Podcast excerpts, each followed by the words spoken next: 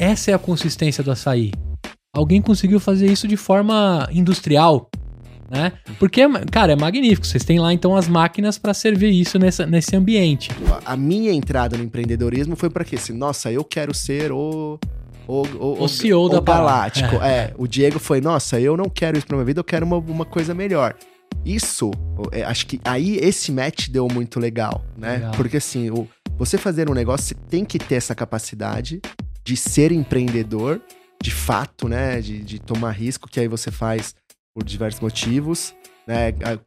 E as, mas as pessoas não podem confundir com ser o caminho mais fácil, uhum. né? Mas com preparação, né? Com, com, com conhecimento técnico também, para fazer um negócio sustentável. E aí, sonhador, e aí, sonhadora, meu nome é Gustavo Passe, esse aqui é o EmpreendaCast, aqui a gente explica a teoria na prática. Fala aí, empreendedor, fala aí, empreendedora, fala aí, sonhador e sonhadora. Está começando a quarta temporada, mais um episódio da quarta temporada do EmpreendaCast.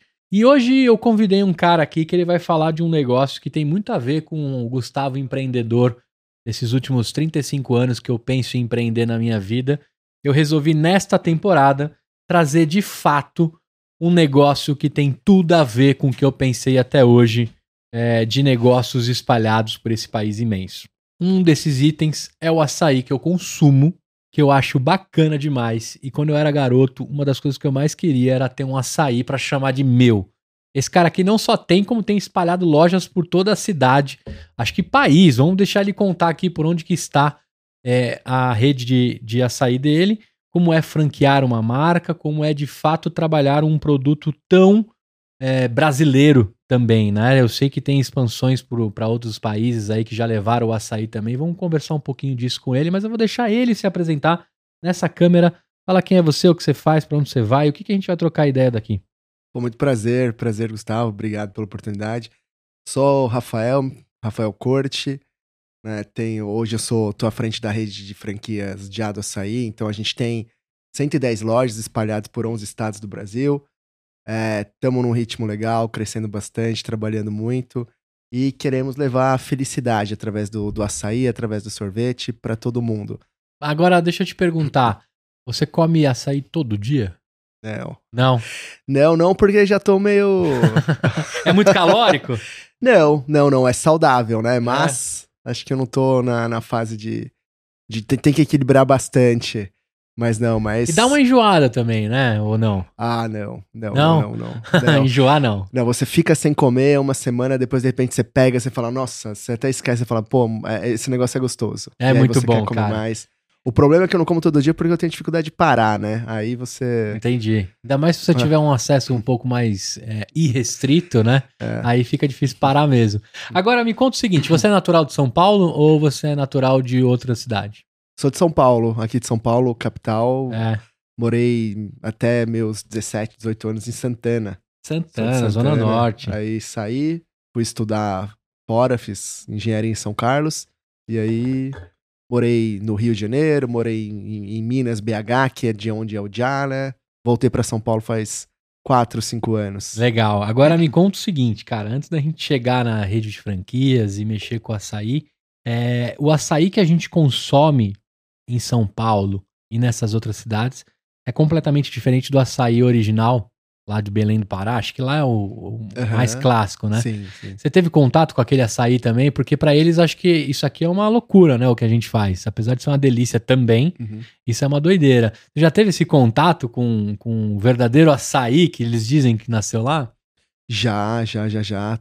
Praticamente quase todo ano a gente tem que ir lá até para ver fornecedor e fazer o um network e tudo ele é. A primeira vez que eu fui, eu fui justamente com essa expectativa, né? A gente do sul, do sudeste, acha que lá o pessoal começa a ir salgado, né? Assim, que eu, pelo menos, tinha essa impressão. O pessoal colocava sal, fazia alguma outra coisa, tipo molho. Não é bem assim, sabe? Uhum. Eu acho que a grande diferença, pra maioria, tem uns que tomam o açaí puro. Então, o açaí, se for pegar o açaí, ele é. O, o, a polpinha ali, né, da açaí. Isso é um caroço que você tem uma casca ali que, que é mais pra, próximo, mais de 90% da açaí é caroço. Então é muito pouco, né? Você faz o resíduo e você tira. O que o pessoal lá no norte come muito é com a refeição. Mas muitos colocam açúcar também, né? Então, hum.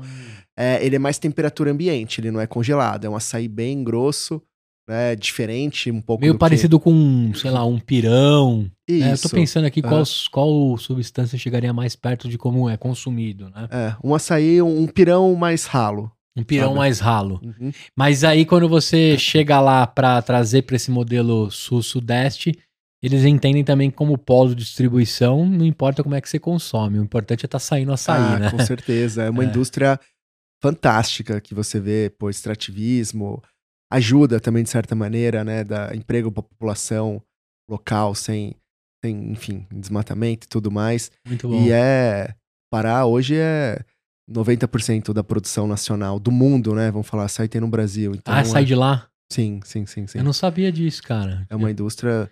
As pessoas acham que não, mas vai lá, cada fábrica, cada. é, e, e só crescendo, né? Açaí vem crescendo num ritmo fantástico É. e vai continuar. Eu tive na Califórnia, acho que 2016 ou 2017, e eu tive a grata surpresa de me deparar com quatro ou cinco lojas de açaí de brasileiros, Uhum. né, no meio de, de Los Angeles ali. É, e você fala assim, cara, por que que trouxe pra cá, né? Aí o cara falou, puta, tá a resposta aí pra você, né? Um monte de gringo mandando os açaís. É. Lógico, tinha os brasileiros ali, né? Que a gente também se, se aglutina, né? Por, por gostos em comum do nosso país. Mas eu olhei assim e eu queria ver como é que o gringo tava comendo aquilo. Porque uma das coisas que o açaí tem como particularidade é que não é uma coisa muito fácil de experimentar, de comer primeiro, né? Uhum. Eu lembro que a minha primeira tigela de açaí foi um pouco resistente. Mas depois de lá você não consegue mais parar. Sim. A gente ainda tem um. um- talvez acho que não mais, né? Porque eu, eu tô falando de uns 15 anos atrás que eu conheci o açaí. Mas eu lembro que era meio difícil convencer os amigos a, a comer, né? O açaí. Como é que tá isso hoje? Já popularizou o suficiente para não ter mais esse medo de experimentar? Nossa, já. É, agora as gerações, a nova geração, ela já sabe o que é açaí, já começa. Minha fininha Helena, de 3 anos, ela já come e ela pede, sabe? Ela fala, mas o legal é que ela pede, eu quero um já, papai, não um açaí. né? Ah, muito bom. Mas eu, primeira vez que eu fui comer um açaí foi. é, acho que depois a gente vai conversar um pouquinho disso, mas foi depois de. Eu, eu, eu experimentei o açaí não porque eu quis, eu experimentei o açaí por total necessidade de negócio. Ah, né? é? Então. Porque pra mim não fazia sentido, né? É, eu sou mais do salgado, não tão do doce. Então, entre comer um açaí e gastar, de, sei lá, 18, 20 reais num negócio assim, pô, eu gastava 18, 20 reais numa refeição. Uma torta, num, num negócio diferente, ali, é. salgado. Aham. Agora, como é que o açaí aparece na sua vida? Em que momento? Antes da gente explorar esse engenheiro de produção que a gente tá aqui hoje, Uhum. como é que o açaí aparece na sua vida? Você já deu um spoiler aí por necessidade, construção de negócio. Mas eu queria que você contasse na sua trilha, assim, em que momento você deixa de ser o engenheiro de produção de alguma empresa, de alguma companhia, para ser o Rafael, engenheiro de produção empreendedor. Tá, tentar contar Co- co- brevemente. não, aqui. como você quiser, cara. O, o podcast é seu, tá? Eu só tô aqui para arrancar isso de você. Então vou tentar, vou, vou falar aqui então. Eu sou. Formei engenharia de produção e quando me formei, todo mundo. O, o 2000 e entrei na faculdade em 2003, né? Então, na minha época, todo mundo tinha o sonho de ser vice-presidente, CEO de multinacional. Comigo não era diferente. Entrei, passei no processo de trainee, aqueles super disputados e tudo mais. Aí você vai. Trabalhei em empresas pô, que foram escolas fantásticas na Shell, na Embraer, na Raizen, na Monsanto. E aí, em determinado momento, eu não tava mais feliz, sabe? Quando tava super bem né, na carreira, mas olhava assim e falava, ah, não, não, não, não tá dando. Sempre tem alguma coisa que Falta tá te algo. incomodando. É, sempre tem alguma coisa que tá te incomodando. E aí você sempre acha que é o terceiro. É a empresa, é, é, é, é o chefe, é o, o outro que foi promovido e você não. Então, decidi trocar de empresa e os problemas continuaram os mesmos, né? Então, aí foi na hora que eu falei, pô, tem que mudar, tem que. Vamos tentar empreender, Uhum. né? E aí também, pô, quando eu fiz a faculdade, tava num, num caminho ali que eu queria ser vice-presidente da empresa. Então aí você tem o engano, né, de achar, e a prepotência, que acho que a maturidade vai te trazendo humildade, isso é super importante. A prepotência de achar, não, eu quero, eu sou, eu estou preparado para ter um negócio grande, e eu quero isso. Então, a gente falei como família, né? Levantamos um dinheiro razoável, considerável, Aham. porque eu não queria ter um negócio pequeno. Então a gente comprou uma master franquia. Na época era a época da paleta mexicana. Então, Hum. Que tinha aquelas filas gigantescas. Eu visitei acho que todas as paleterias de São Paulo. né? Ia de todo lugar visitar e fazia conta, engenheiro de. Literalmente engenheiro de produção, né? Você vê uma linha de produção, você fala: caramba, esse produto não tem manuseio, ele entra assim, sai assim, a pessoa só pega, vende o tempo inteiro, olha como não para. Isso vai ser um sucesso, sabe? Isso vai ser o novo temaki, o novo pão de queijo, não é moda de forma alguma, isso veio para ficar, porque você se convence quando você quer, você se convence total. E aí foi, convenci pai, mãe, namorada na época que hoje é esposa, então por, passamos essas juntas.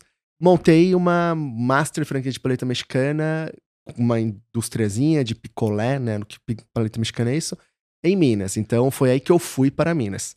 Sou de São Paulo, tinha ido para Minas, Belo Horizonte, nunca tinha ido. E aí, Bel, Bel Horizonte. é, BH.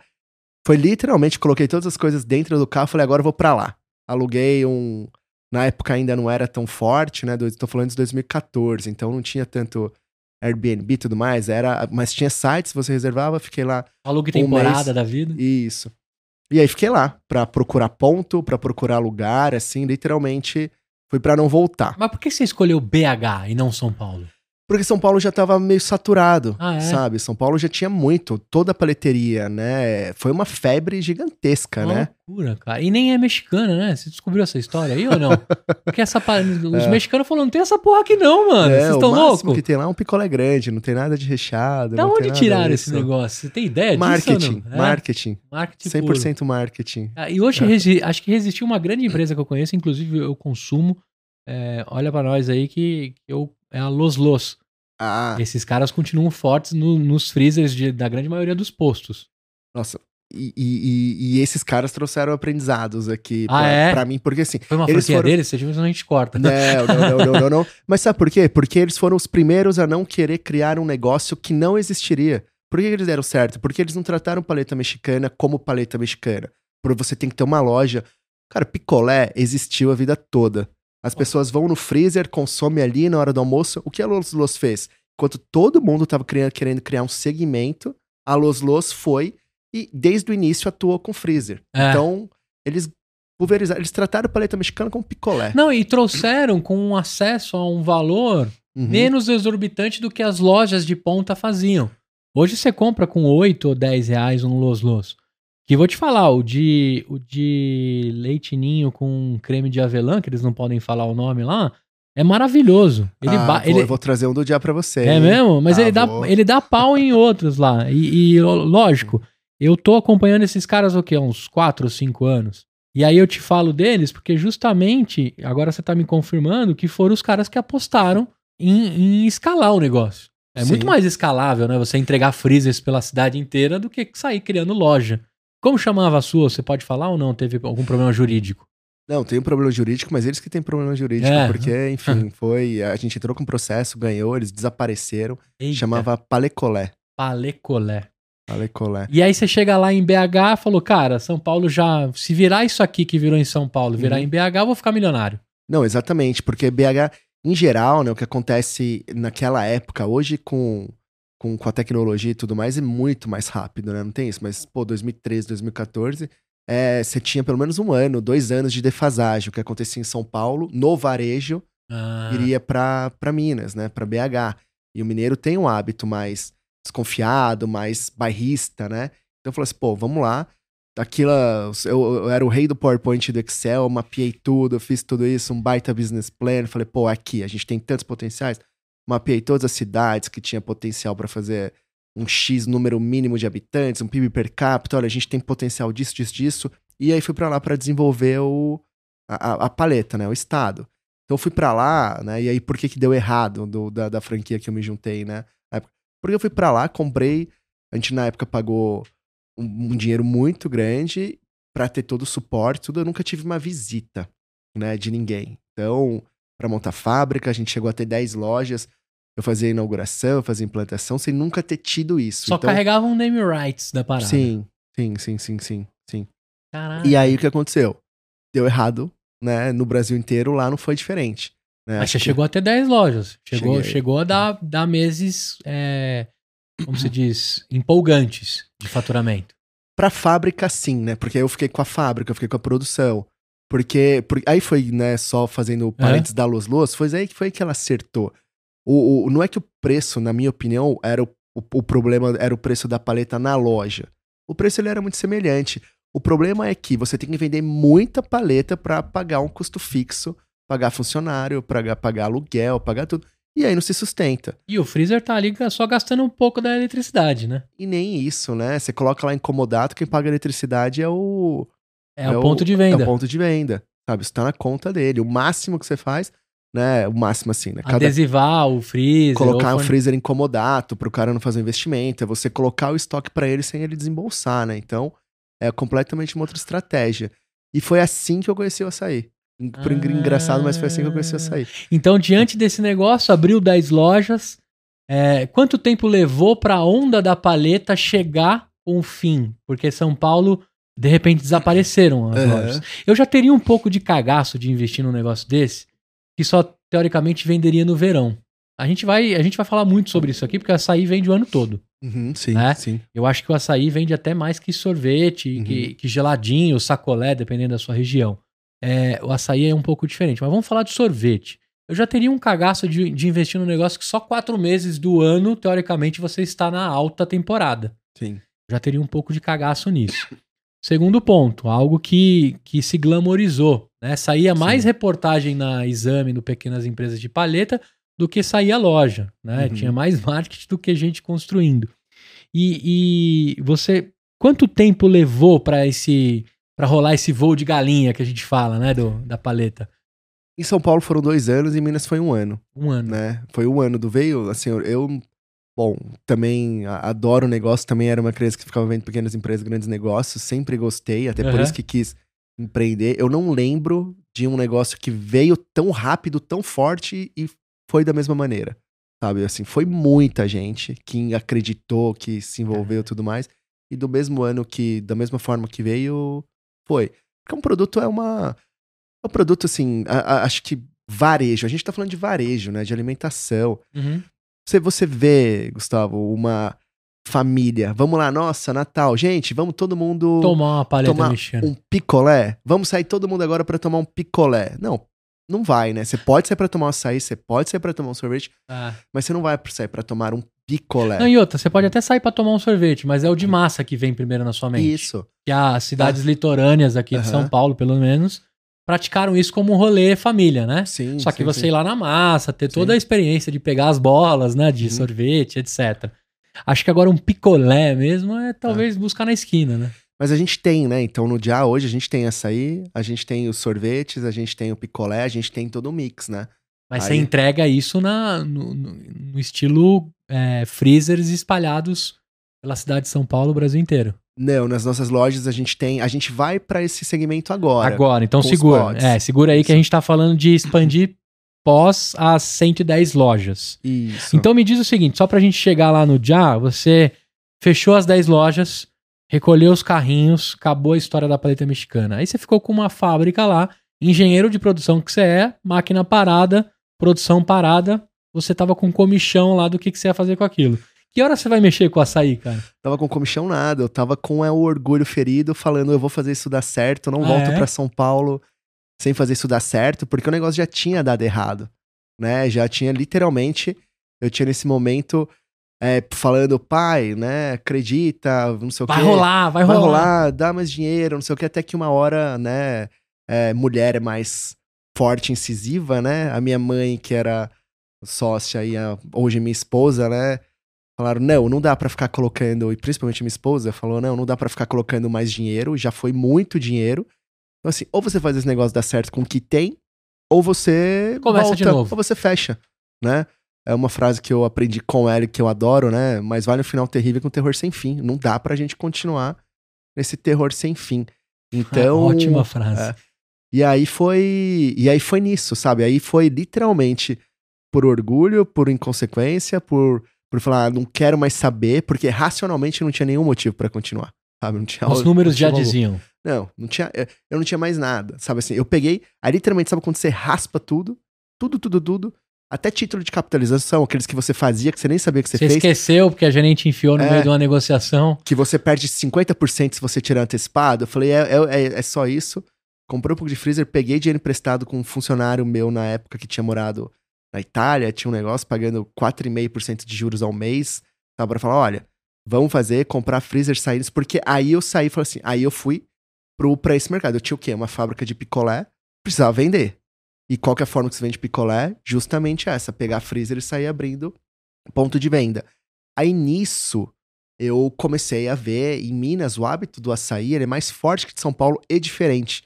Aqui em São Paulo é muito é muito pote para você consumir em casa, né? Agora que vem é, é, é relativamente recente, né? O, uhum. O lojas açaiteria, né? É, em Minas a gente tá falando, o Já, né? Foi fundado pelo Diego, meu sócio, é, em 2008. Então assim a gente já tem uma história muito maior, um hábito muito maior. Então, em Minas, assim, a gente tá na terceira geração das pessoas consumindo açaí e crescendo. Sim. Né? E crescendo.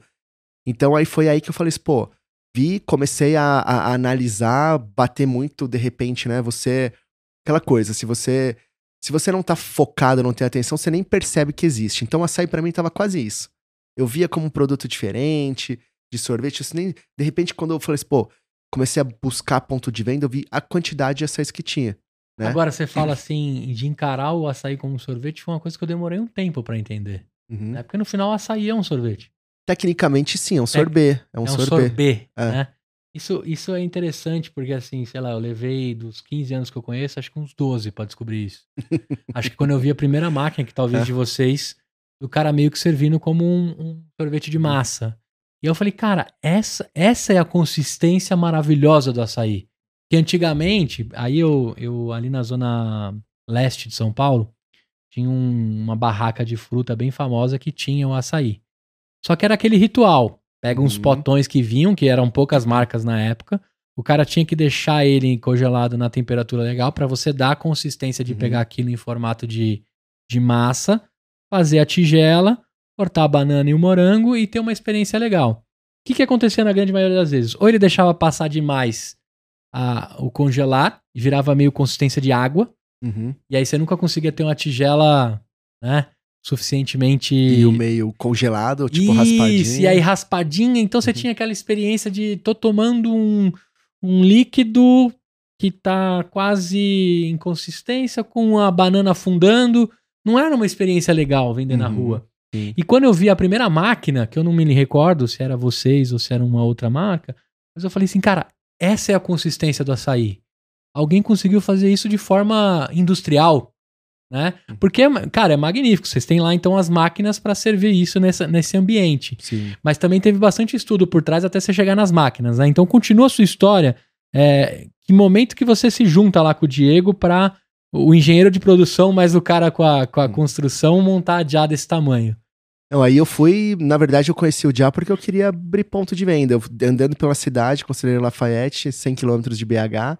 Aí eu vi, passei um Já, depois eu vi, passei outro. Eu só pensei, opa, se eu for lá, eu fecho dois freezers, né? Porque são duas lojas, eu não vou fechar um. Então deixa eu lá conversar.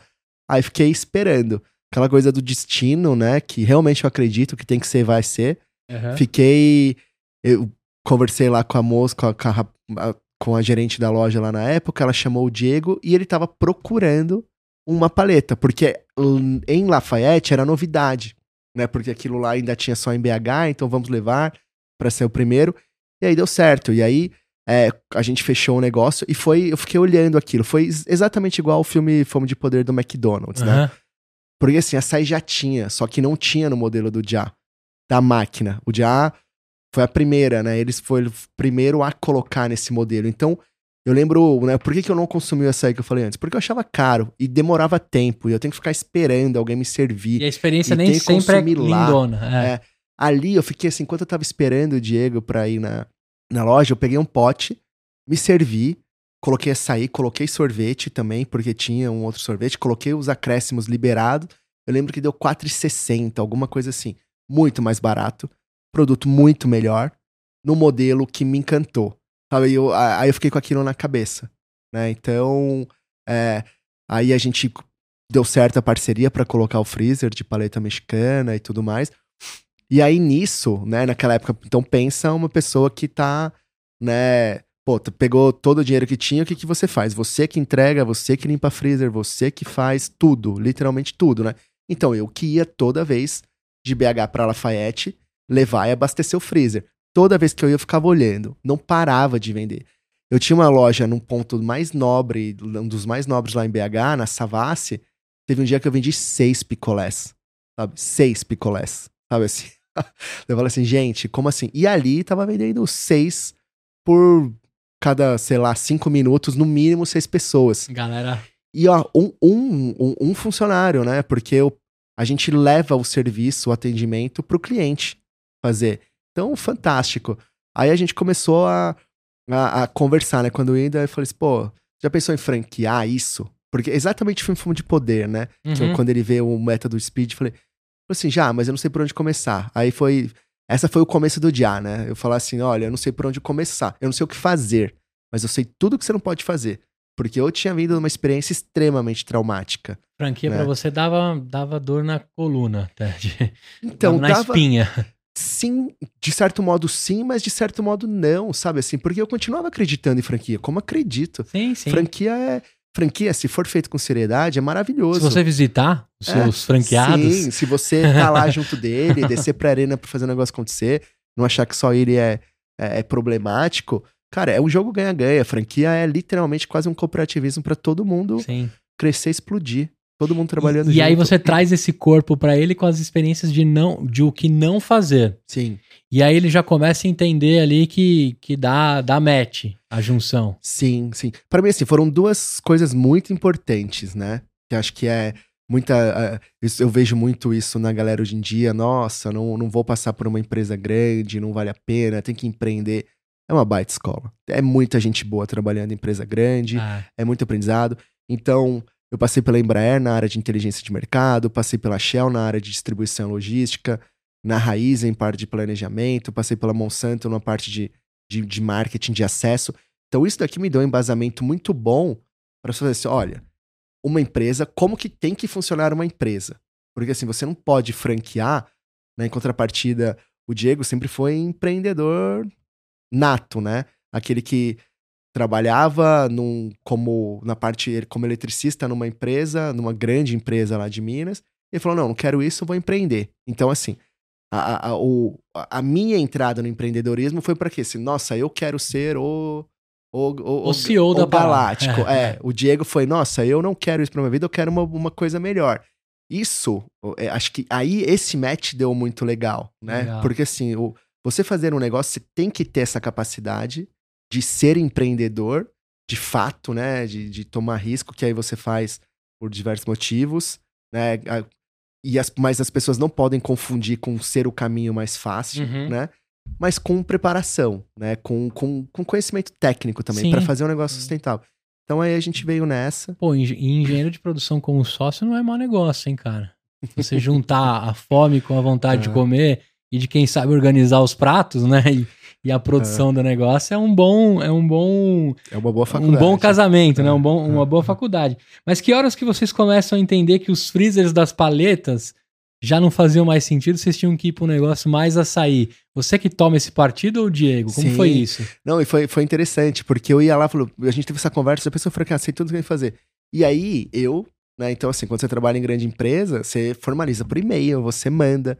Né? Então, assim, a conversa foi: caramba, tudo bem, super legal, vamos lá, vamos fazer. Então, depois desse dia, vamos lá, vamos fazer, vamos dar certo.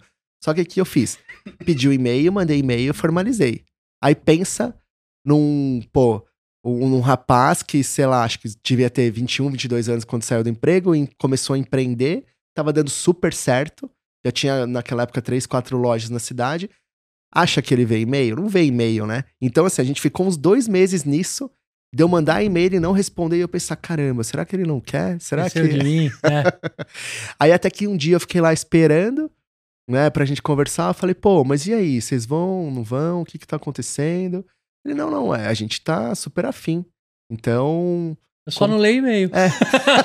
eu falei, então vamos recomeçar. E aí a gente começou a trabalhar mesmo, a organizar a fazer todas as coisas e. E como e foi o, re, o recolher dos freezers? Porque aí você vai mudando o seu negócio. Eu queria muito pegar nesse momento seu. Ah.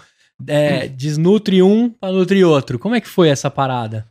Olha, eu cheguei a ter 17 freezers. Se eu falar que eu fiquei com 12, foi muito. Porque é. freezer, assim, é um outro negócio, mas é um negócio que não é só colocar freezer e não vou fazer nada. Porque a partir do momento que você não visita uma semana lá, é tem pão de queijo, tem carne junto do picolé. Se você. Eu tô falando que eu fiquei com 12 Cerveja. porque cinco desapareceram. Aí você fala assim: cadê meu freezer? Cadê isso? E não vai. Então, assim, é um negócio que tem que ter muita atenção, sabe? Tem que ter muito cuidado, tem que estar lá acompanhando, vendo, sabe? Cada freezer é um pequeno negócio. E não existe, né? Não dá pra você achar que você tem freezers. Você tem um freezer aqui, um freezer aqui, um freezer aqui, um cliente aqui. Então, o atendimento, cada um tem que ser tratado como isso.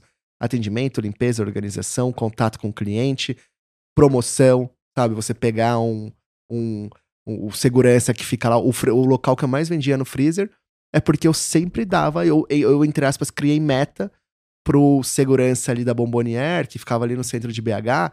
Ó, sempre indica aqui, se eu vender tanto, eu te dou tanto, assim, sabe? Vendia pra caramba. Aquele freezer vendia cinco vezes mais do que, do que todos os outros, né? Ele dava um jeito de sair pra galera. Aí a mudança, ela foi muito nisso, né? Acho que de, de ter foco, né? Não dá pra você fazer as duas coisas. Então eu tava tomando conta da fábrica que fazia picolé. Aí nesse momento eu fui estudar sorvete, mas estudar mesmo, porque eles tinham um açaí muito bom. Eles tinham um sorvete muito ruim. Então eu fui estudar sorvete, balanceamento, técnica, fazer receita, fazer até aqui um, um agradecimento, sabe? Que é o Francisco Santana, é fantástico de, de um melhor sorveteiro do Brasil, ensina tecnicamente, falando tudo mais. Então, aí eu fui literalmente me preparar para o ramo do sorvete. E aí hoje se, né, então, no dia, se vocês for ver, a gente, os nossos produtos são zero conservantes, zero corantes, zero saborizantes, né, uma qualidade completamente diferente. E aí foi aí que a gente começou a crescer de fato. Então a gente, né, trouxe um produto bastante diferente. Hoje ainda não tem no mercado um produto igual. A gente só produz para as nossas lojas, para as Uhum. nossas máquinas. Essa é a, o alicerce que a gente veio crescendo. Então, uma vantagem competitiva de fato, ter um produto diferente, né, que é exclusivo.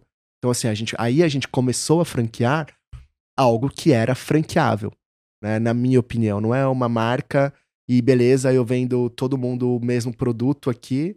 Se for nas grandes redes de açaí, hoje é praticamente o mesmo produto, né? Uhum. Porque terceiriza a produção, a gente não, a gente tem o nosso produto, né? Então tem algo muito diferente, tem um modelo diferente, entendimento diferente. E a máquina que serve é de sorvete. Pode ser de um, de Sim, um, sim, de um sim, fornecedor qualquer da indústria das máquinas. É, a gente hoje tem um homologado porque a gente já testou muita máquina e não Ah. adianta sair fazendo tudo, sabe? É, de novo. Então, ponto importante. A máquina que faz, ela tem um ritmo e uma entrega completamente homologada e testada por vocês. Sim. Porque aí cai naquele lance que eu te falei da experiência, do negócio meio molenga, do negócio não muito consistente, Uhum. né?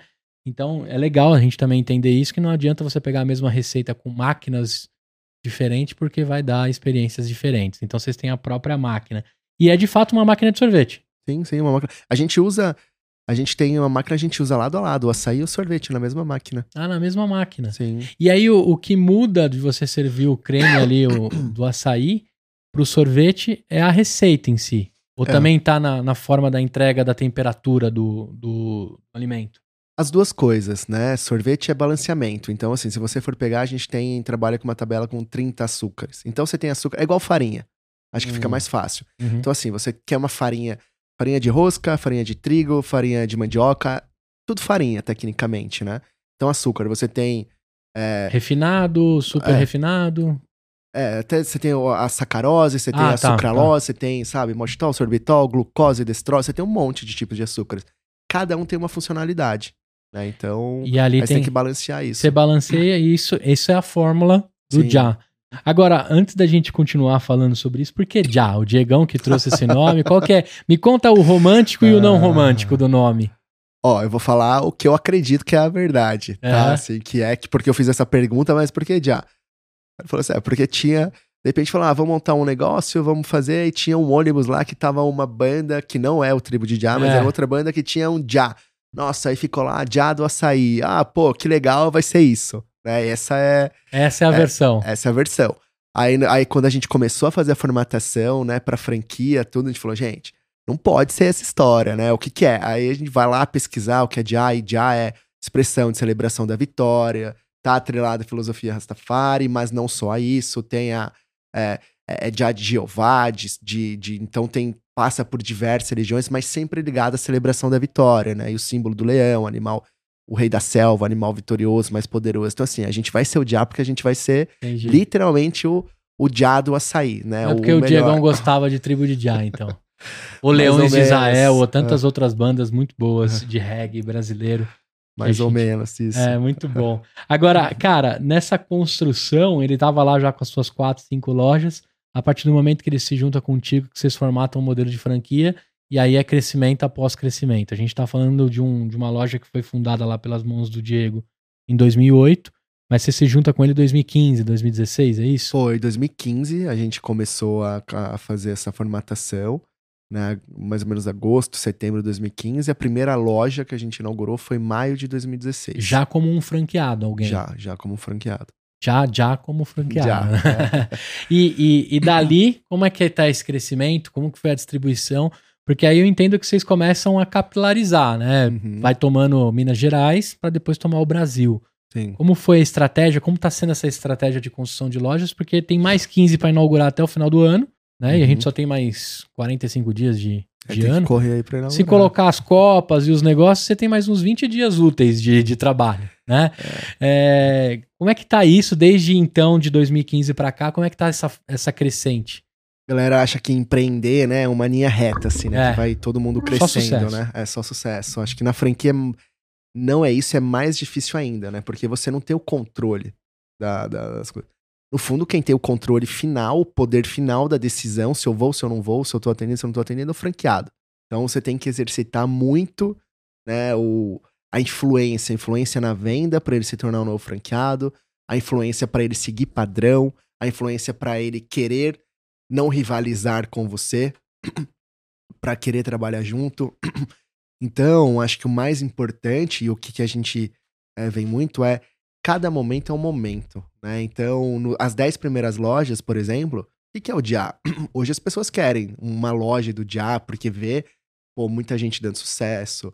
A gente, uma coisa que a gente se orgulha muito, você entra no Reclame Aqui, você entra. A gente nunca teve um processo contra a gente, né? Então, pô, isso é super simbólico, né? Que, porque a Sim. gente quer fazer as coisas certas. A gente pode errar? Sim. Mas não pode falar que a gente não faltou com a verdade. Acho que isso é um, um lema extremamente importante pra gente. Então, as 10 primeiras lojas, as pessoas não queriam odiar, a gente não era nada. Elas queriam ser o Diego.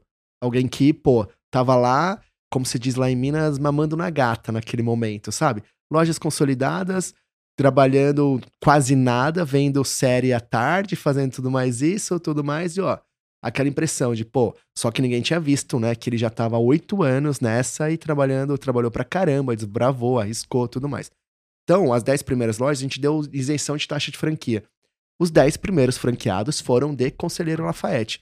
A gente abriu em São João del Rei, em Barbacena, em BH, em várias cidades ali da região, Uhum. mas todo mundo de Lafayette. Por quê? Porque queria ser o Diego, né? Então, isso que é interessante. E também já sabiam o potencial da marca, né? Tinha isso implícito na cabeça Sim. das pessoas. Que elas passavam pelas avenidas, pelas ruas e viam aquela marca, né?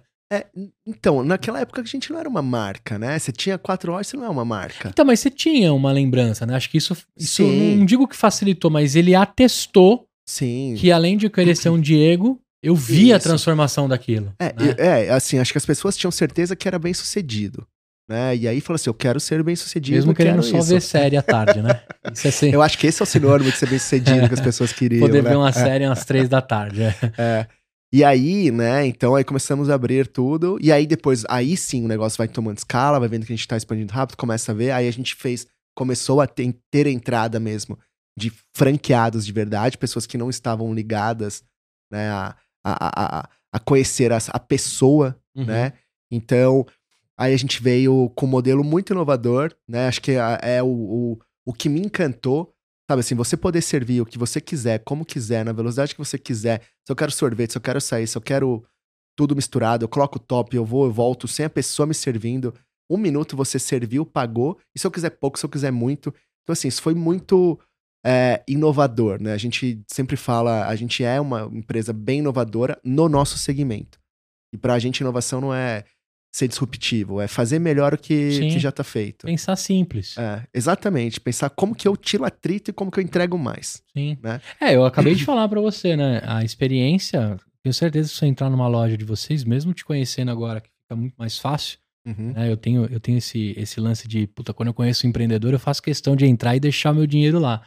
Mas só do fato que eu te contei dessa experiência que o cara não tinha controle sobre a entrega final, Sim. de eu entrar numa loja e saber que a entrega é padronizada, com qualidade, com experiência, e de repente com a minha. Às vezes eu quero pegar e sair comendo esse negócio. Sim, sim, né? sim. Você sabe que o milkshake nos Estados Unidos, é, um- uma vez o McDonald's pensou em fazer uma pesquisa, que eles iam retirar o milkshake da- do café da manhã. Não sei se você já ouviu essa história. Não. É, começaram a analisar os sabores do milkshake e descobriram assim, puta, por que, que a gente vende mais milkshake de manhã, na hora do café da manhã, do que propriamente no sol Não escaldante? sabia. Olha só que loucura. O americano passa no drive-thru, pede um café e um milkshake. O milkshake é um pouco triste o que eu vou falar, mas é o maior amigo do americano no trânsito. Porque você vai tomando o milkshake devagar, ele é algo que dura a consistência de um trânsito, meio que um companheiro seu. Então você tem ali um hábito e uma construção de consumo Uhum. para um cara muito solitário no carro. É meio solitário, é você e o Sim. som Aham. né? E aí eles foram começar a entender o que, que você faz com o milkshake, para onde você leva, o que, que... Aí eles cogitaram, né, em trocar e descobrir os horários. E aí eles puxaram uma receita absurda e começaram a colocar uns sabores, algumas coisas mais diferentes só na parte da manhã. E aumentou consideravelmente as vendas. Quando a gente fala de um açaí, em muitos momentos, você me trouxe aqui, inclusive você salvou meu almoço, que eu tô gravando hoje o dia inteiro. O que, que eu te falei? Cara, eu vou mandar agora esse açaí, porque ele é prático, rápido. Você já me trouxe num, num potinho, né? Ó, depois a gente vai contar dessa distribuição que eles estão fazendo para as lojas. Mas o que, que eu queria? Eu queria me alimentar rápido com alguma coisa gostosa e que eu soubesse que vai me segurar mais algumas horas, que o açaí tem esse poder, Sim. né? Tanto dentro da sua construção calórica quanto é, de, de sustentar. E, e aí eu lembrei disso. Por que, que eu tô te falando isso? Porque a experiência de servir padronizado, às vezes só quero passar na loja, pegar Uhum. e ir embora, trocando ideia com o meu açaí, né? Não precisa ser o Sim. meu milkshake, mas o meu açaí. Isso já me dá uma impressão também que se eu tô numa correria ou naquelas filas que me dá um pouco de desespero, quando tá muito calor, sabe quiosque do McDonald's de Sim, sim, sorvete? sim, sim. Eu já desisti, acho que 90% das vezes, por ver a fila. Porque existe um lance meio artesanal. Sim, O cara sim. tem que fazer um a um e entregar. Nesse modelo que você tá me dizendo, cara, pegou a filinha, pegou o copinho, serviu o açaí, colocou os toppings, pesou, pagou e tchau. Exatamente isso. É isso e Exatamente ponto. isso. A pessoa escolhe o tamanho do pote, escolhe o que ela quiser, pega lá. Ah, não é de colocou. pesar, é por tamanho dos, Não, não, dos não, potes. não, mas é que tem, não, é porque se ela quiser muito, ela pega um pote maior, mas é pesar, é no quilo, exatamente isso. Entendi. Gustavo. E é. granula, granola continua sendo o topping mais usado junto com açaí? Ah, sim, é, é um dos tops. Tá, Né? tá. Mas o leite em pó, leite condensado, banana, a gente tem umas caldas muito boas, caldas de leite ninho, de chocolate, creme de avelã. Hum, Aí vai, isso que é o legal também, né? No dia não tem essa, ah, eu tenho que ser saudável, eu tenho que ser limitado. É, se você quiser só saudável, se você quiser, a gente tem a linha zero, tem a linha a gente tem os sorvetes nossos também, né? Então, você tem um chocolate, a gente ainda não vi no mercado um sorvete à base de leite, sem lactose, sem açúcar, de chocolate. É porque assim, você quer fazer, ah, tem os chocolates sem Uhum. lactose, sem açúcar, à base de água. Aí é fácil fazer. Agora, a gente vem, trouxe leite importado, zero lactose, faz tudo isso. E aí o que, que é legal? Pô, é um alimento que sustenta. Porque tem uma coisa. Como a é gente uma usa. refeição, cara. É, tem muita proteína. O, o leite, né? A gen- a gente usa creme de leite, a gente usa leite em pó, a gente usa leite. Então, é, não é gordura vegetal, gordura hidrogenada. E se eu quiser disso. as frutinhas também dá? Não, tá tudo ali na pista. Você pega o que você quiser. Ah, é mesmo? Porque Uhum. assim, vou te falar, hein? É, o açaí batido com morango e, e banana, com mais os toppings de morango e banana, acho que é, é a nona maravilha do mundo, né? Eu sempre falo que uma delas, depois que eu me tornei pai, é uma das maravilhas do mundo. Mas, é, cara, açaí batidinho, com um negocinho ali. Nem, não necessariamente precisa ser batido com a banana e com o morango. Aqui tem alguns lugares que o cara também bate. Mas acho que se tirarem a banana do meu açaí, praticamente tiraram a, a graça do consumo. Então ali na pista tem pra eu me servir à vontade. Sim, Os toppings sim, são, são liberados? Faz parte do, do negócio? Sim, sim, sim. É tudo você serve o que você quiser e tudo no quilo, né? Pagou quilo. o que tá consumindo. Cara, Não- que da hora. E como é que tá? é, é, vocês nascem em Minas Gerais e como é que foi a estrutura de vocês para capilarizar já? Porque Uhum. tá só no começo, né? 110 lojas, é loja pra caramba, mas eu tenho certeza que os planos do Diego e seus são bem ambiciosos. Como foi a, como foi a estratégia, pensando em você como engenheiro de produção, que também teve experiência por essas empresas de negócios, de construção, de análise? Eu acho que aqui Uhum. tem uma grande vantagem em ser seu sócio, porque esse técnico ele é bem forte e importantíssimo, pra, principalmente para franquear. Qual foi a estratégia que você é, usou para capilarizar a marca? Você escolhe as cidades mais litorâneas, a galera mais saudável? Como é que foi as escolhas para crescer já? Olha, vou falar a, a verdade. O primeiro momento que a gente tá com alguma estratégia de crescimento é agora. É, A gente época só quem cresceu pediu a gente cria. orgânico. É, não, a gente só cresceu orgânico. Então, assim, a gente saiu de Minas, a gente teve lá, né? Então, aí você tem o eixo BH que vai pra Cabo Frio. Então, assim, a gente abriu Barbacena, São João del Rei, vai até Cabo Frio. Aí você abre Cabo Frio, abre Araruama. Depois, o Mineiro, as lojas que a gente foram abertas no Espírito Santo são de mineiros, né? Tiago, Matheus, a Dani. Então, assim, a gente foi 100% orgânico.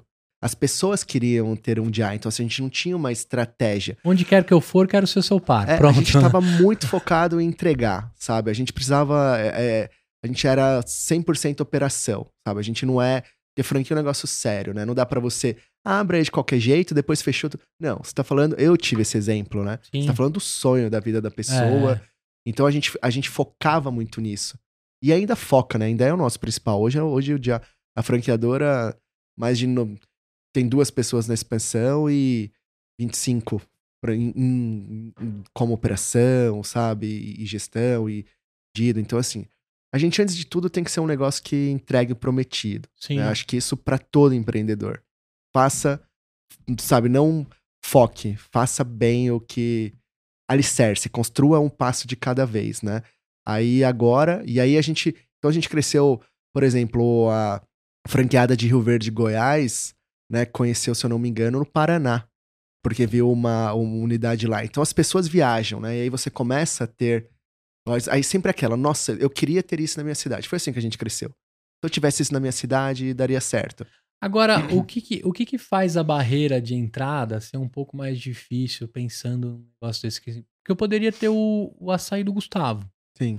né? Como é que você enxerga isso? Por que que, por que, que o Diego, vamos, vamos pegar a figura dele, um cara que trabalhou ali, né, por uma empresa de eletricidade, você falou? Tava não, não, ele trabalhava como eletricista. como numa, eletricista, isso. Numa multinacional. Perdão, é, trabalhava como Uma- eletricista numa grande companhia. Juntou lá sua grana, ficou meio de saco cheio do mercado corporativo, enfiou as caras no açaí do Diego, que consequentemente era batizado como Já. O que que, o que que vocês colocam a ponto do cara não querer fazer o do João da Maria e fazer o Já? Como é que, Uhum. como é, que é essa, esse namoro, essa transição? O que, que o cara procura? Hoje é muito fácil responder isso. Né? Hoje, pô, hoje a gente tem uma marca, hoje a gente tem suporte, hoje a gente tem 15 anos quase Cabelo de know-how, branco. de tomar muita porrada, de entender, sabe? A gente sempre fala, a gente não entrega receita de sucesso. A gente entrega a receita de você mitigar seus erros. Né? Se você fizer o que a gente tá falando, até hoje eu não conheço uma loja nossa que não deu certo fazendo o que a gente tá falando. Mas não é fácil fazer o que você tá falando sim, sim. né, todo dia. Então, hoje, hoje a conta é muito fácil entender do porquê. É, naquela época, eu acho que era no, no começo também o que a gente tinha, o que os outros não tinham, né?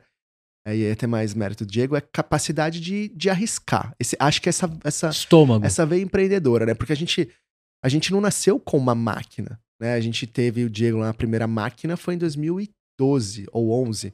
Nasceu, foram 3, 4 anos, já saí de tigela, e ter que bater. Aí depois as pessoas pareciam assim, pô, mas eu quero um sorvete. Mas eu quero isso. Aí você coloca o sorvete também pra ter. Então foi um processo de construção, né? Acho que é muito. Acho que o, o, o, o que faz as pessoas, né, em qualquer momento, Uhum. é que hoje a gente tem uma escala muito maior, é o know-how. Né? É você escutar o cliente. Você vai montar o açaí do Rafael hoje, não conheço de nada. Qual que é a, a experiência? Como que eu faço isso, né?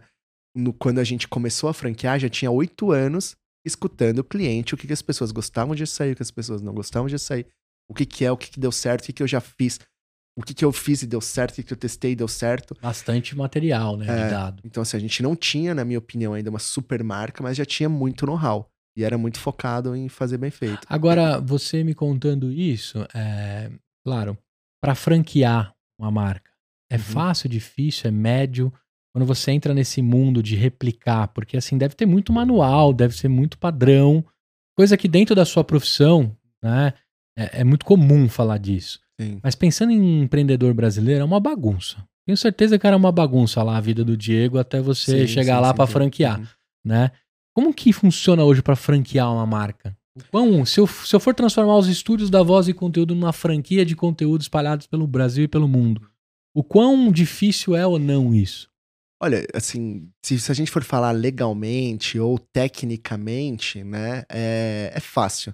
Porque a gente não tem uma, uma legislação que impeça. por- eu, eu sou da opinião que deveria ter uma lei que impedisse qualquer empresa de franquear sem pelo menos dois a três anos de ver o mercado, de conhecer. Isso, de Mas mostrar não. o boletim, né? Hoje, se você pegar, infelizmente, 30% das empresas nunca tiveram uma loja. Ela foi pra fora, viu uma ideia boa como paleta mexicana e eu começo a franquear no segundo mês.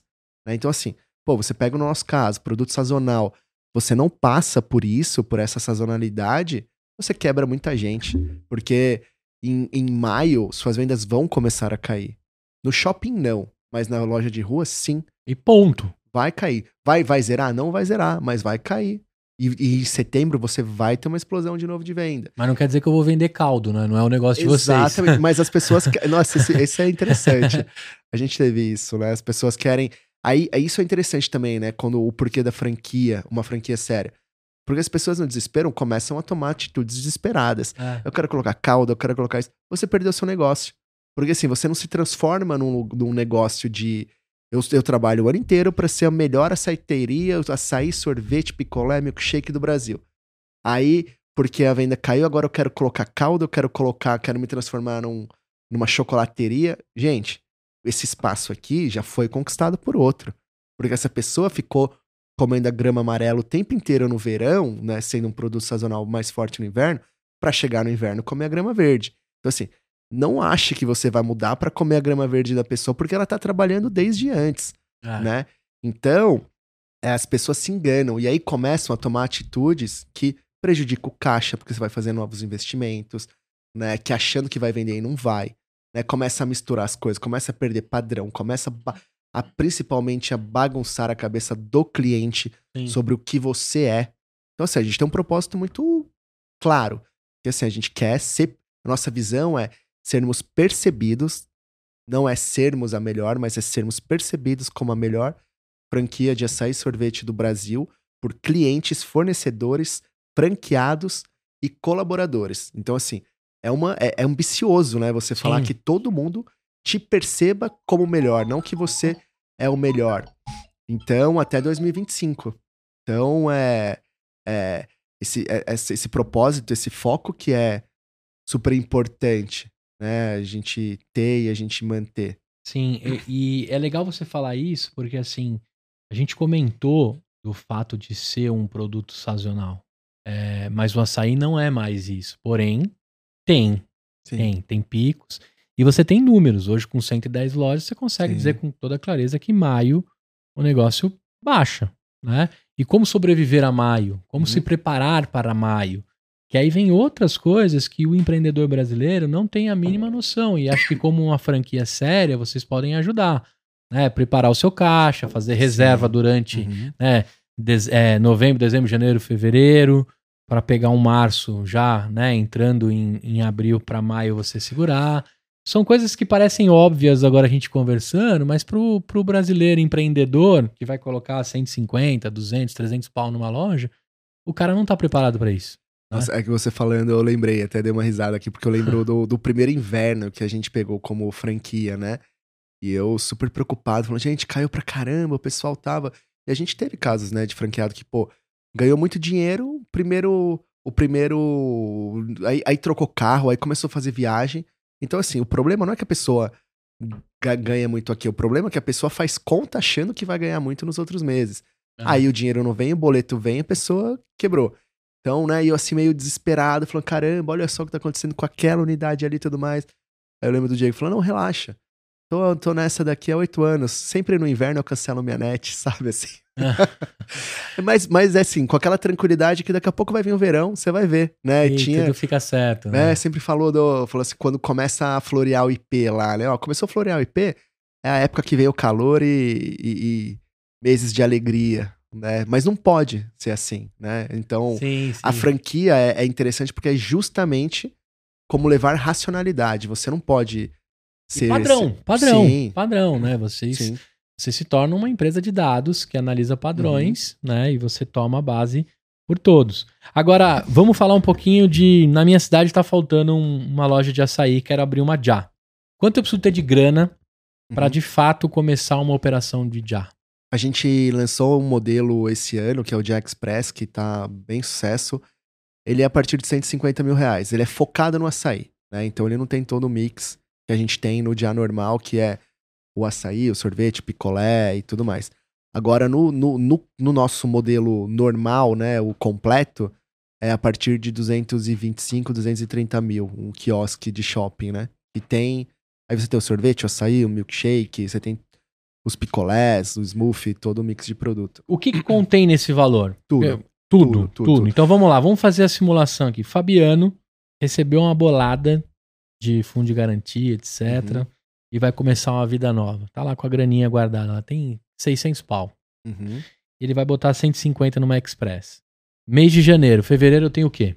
Fevereiro você tem o negócio pronto rodando. Você tem o quiosque, você tem a máquina, você tem o capital, você tem o estoque inicial, você tem os uniformes, você tem o computador, você tem equipamento, você tem a taxa de franquia, você tem tudo. O que você não tem aí, você tem o estoque para fazer o giro. Então, estoque completo, você começa a operar. O que você não tem aí é um, sei lá, vamos falar assim, um capital de giro para um um, se tiver que pagar um aluguel antecipado, normalmente shopping cobra antecipado, isso não está na conta. Uhum. Mas tudo não tem nenhuma obscuridade, né? Porque às vezes as pessoas assim, franquias a partir de 99 mil, aí não tem É. nada. É. Aí tem a Bico taxa seco. por fora. Então, assim, aí você tem que pagar mais taxa disso, a gente não. A gente é o que é. E aí eu passo a comprar todos os produtos do, do seu centro de distribuição, né? Tem os padrões, os, as- os acertos da máquina, as manutenções, justamente que ali tá um dos segredos, né? Da, de sair um bom, um bom creme de açaí ali. E tem cupuaçu na jogada também ou não? Porque o Temos cupuaçu ele também. vem do lado do açaí, né? Eu adoro creme de cupuaçu. Agora eu lembrei, me deu até água na boca. Mas tem também, mas não no Express. O Express é puramente açaí, é isso? Isso, isso, isso, isso. Naquelas maiores de 220, 230 mil, já vem esse leque de multiprodutos. Sim, sim. Agora, é, montei, comecei a operar. Lógico, tá os primeiros funcionários, tá a reserva do dinheiro, quantas pessoas operam na loja. Eu queria que você me contasse um pouco mais, porque eu sou um potencial investidor num já, hein, cara? Porque se tem um negócio que eu acredito é açaí. Pô, né? Mas me explica aí, é, quantas pessoas eu preciso para uma loja rodar, um quiosque, é um, é dois, é o quê? É, ó, em geral, a gente tem numa média de quatro pessoas. Quatro pessoas rodando. Sim. Mais um.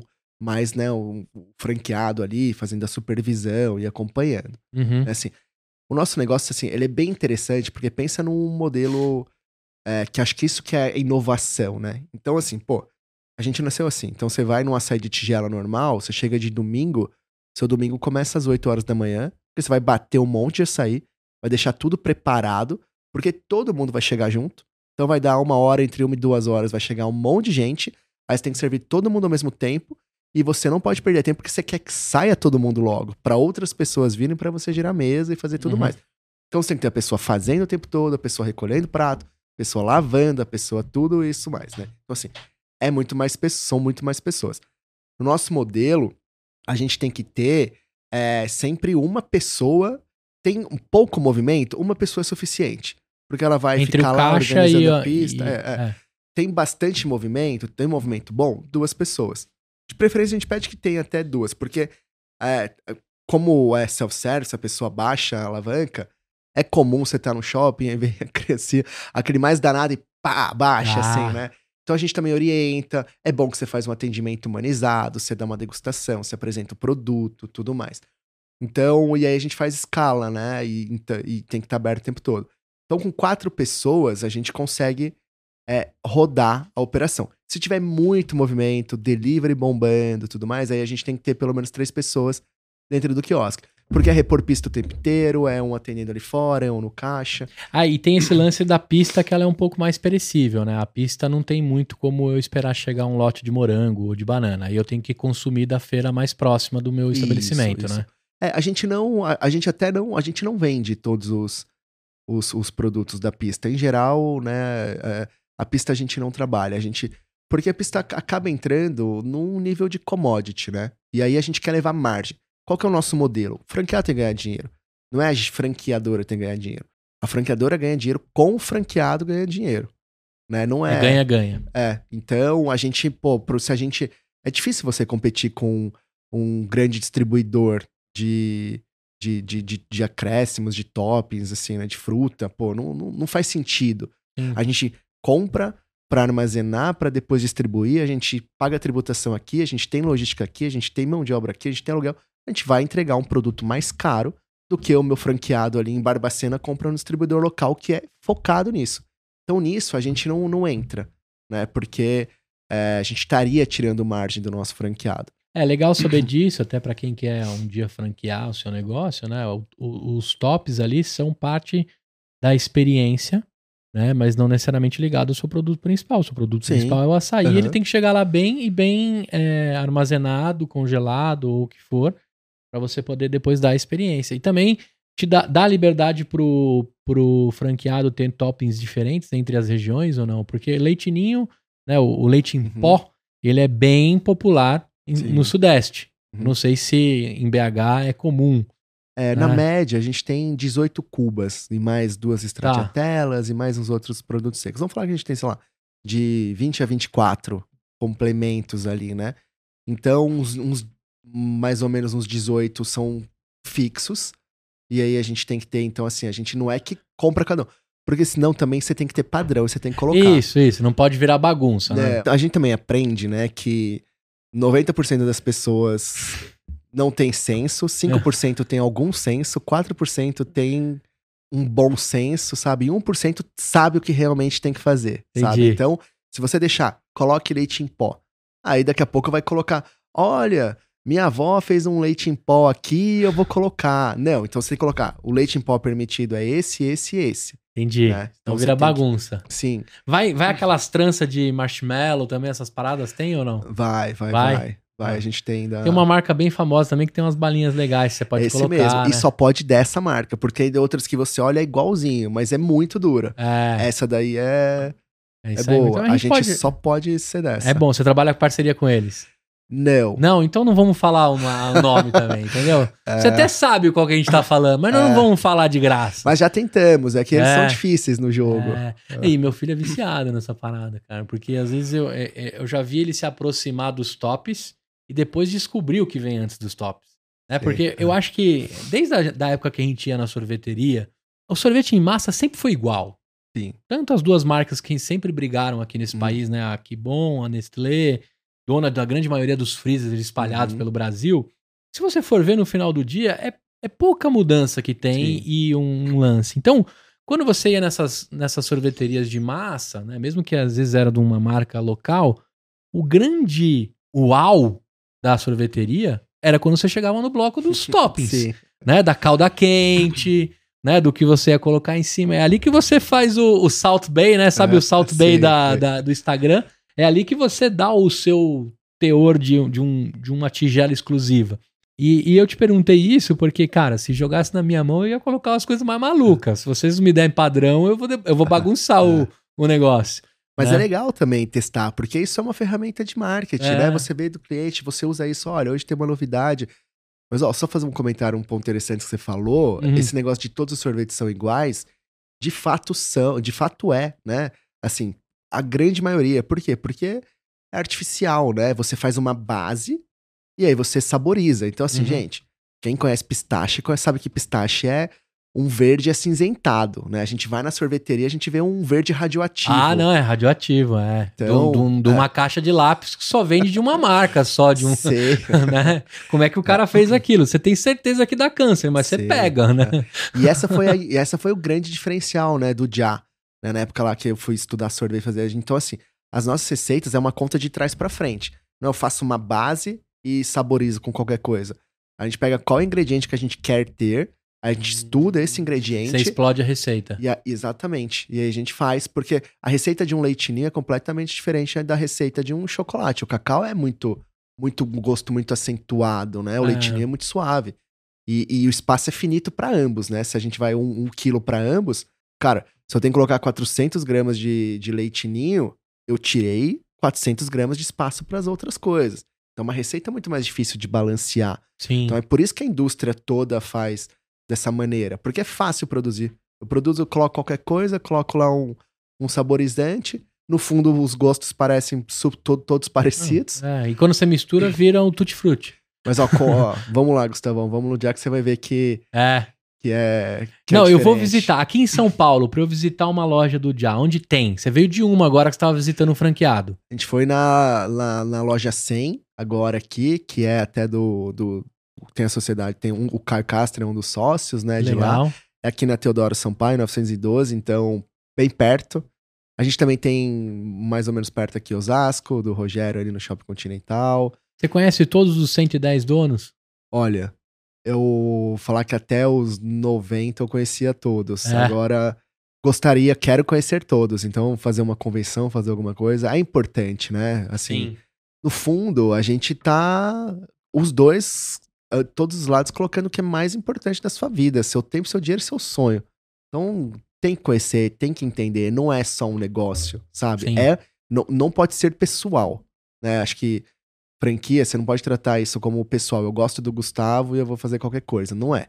A gente sempre fala, né, no dia é a regra de ouro, que é trate os outros como que você gostaria de ser tratado. Então, ah, eu gosto de ser bem educado. Não existe isso. Isso é a receita do fracasso. Uhum. Porque a gente fala que é a regra de platina.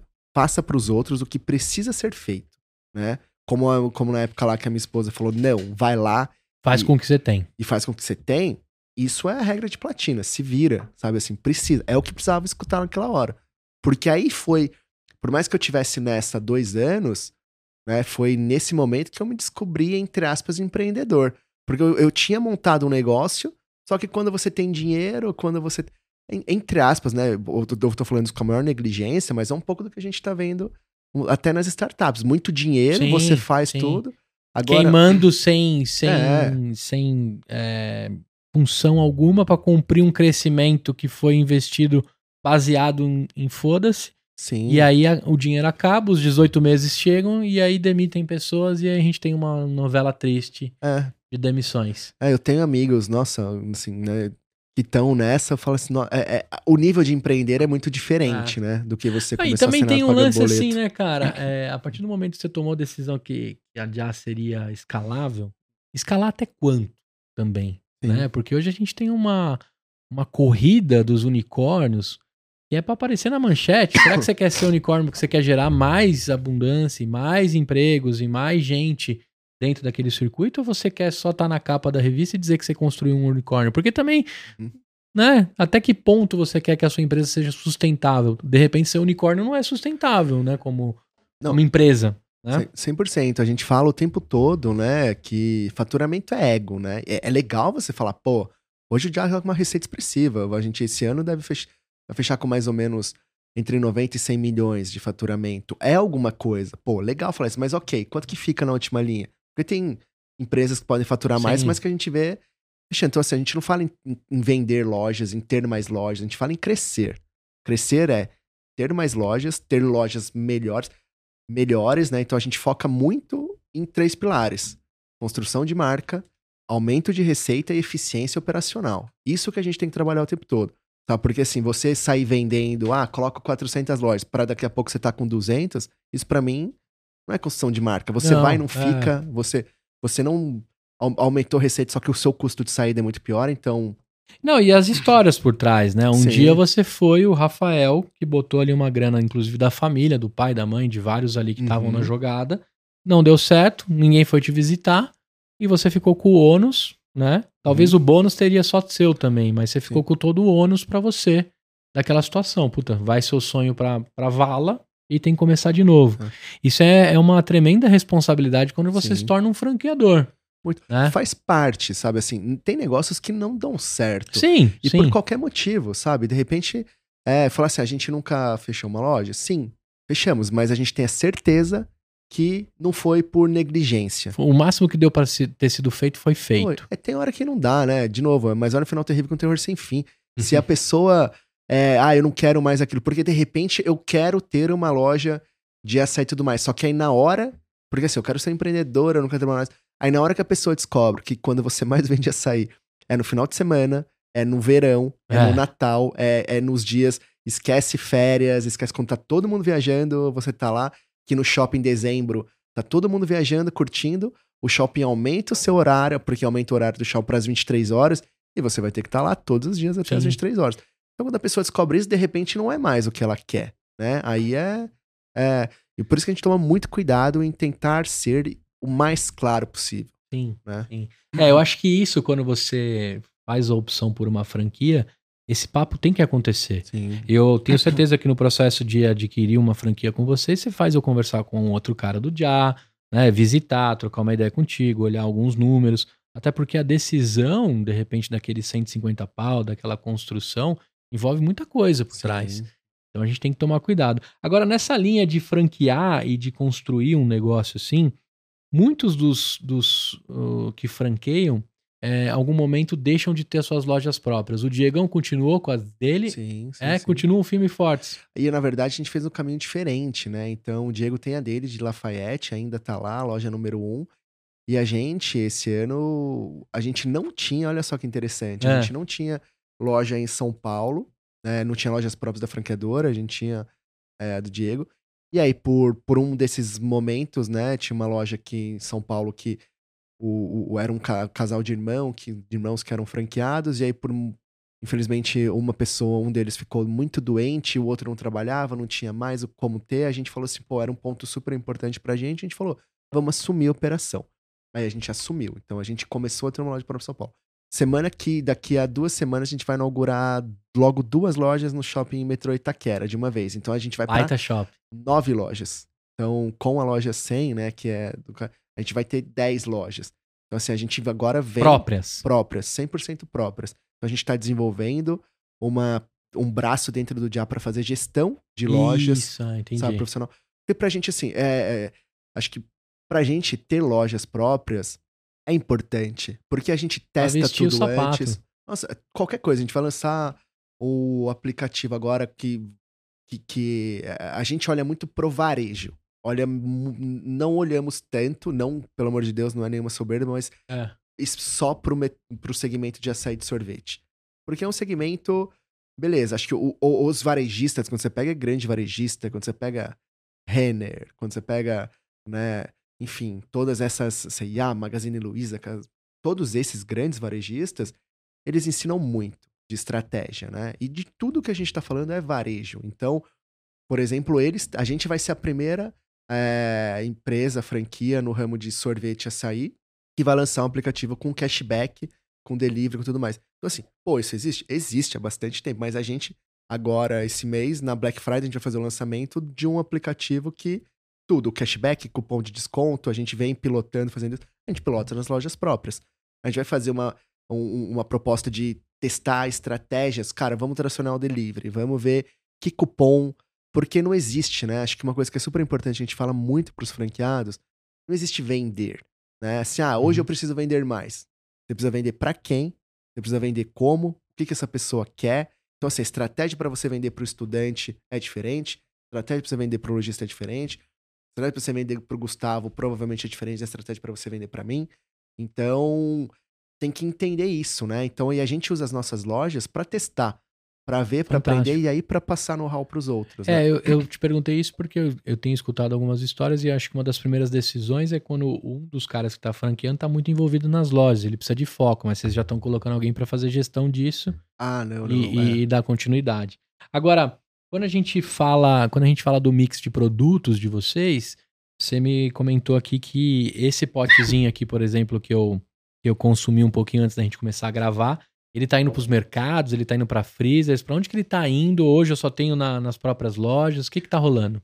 Hoje, por enquanto, só nas lojas, né? A gente fala, isso, isso é um negócio bem legal também, né? Da, do, a gente quer que os nossos franqueados, não é Ou, sabe, assim, os nossos franqueados hoje, eles têm o delivery, que a gente quer cada vez mais ir para um e-commerce, não só para um delivery. Uhum. A gente tem as lojas físicas, os PDVs, né? A gente tem o segmento do açaí, do sorvete em pote, né? É, e a gente pensa também num outro. Como a construção de marca te permite muita coisa, flutuar por outras coisas, né? E a gente sempre quer, antes de qualquer coisa, dar oportunidade para um franqueado. Por exemplo, a gente vai abrir.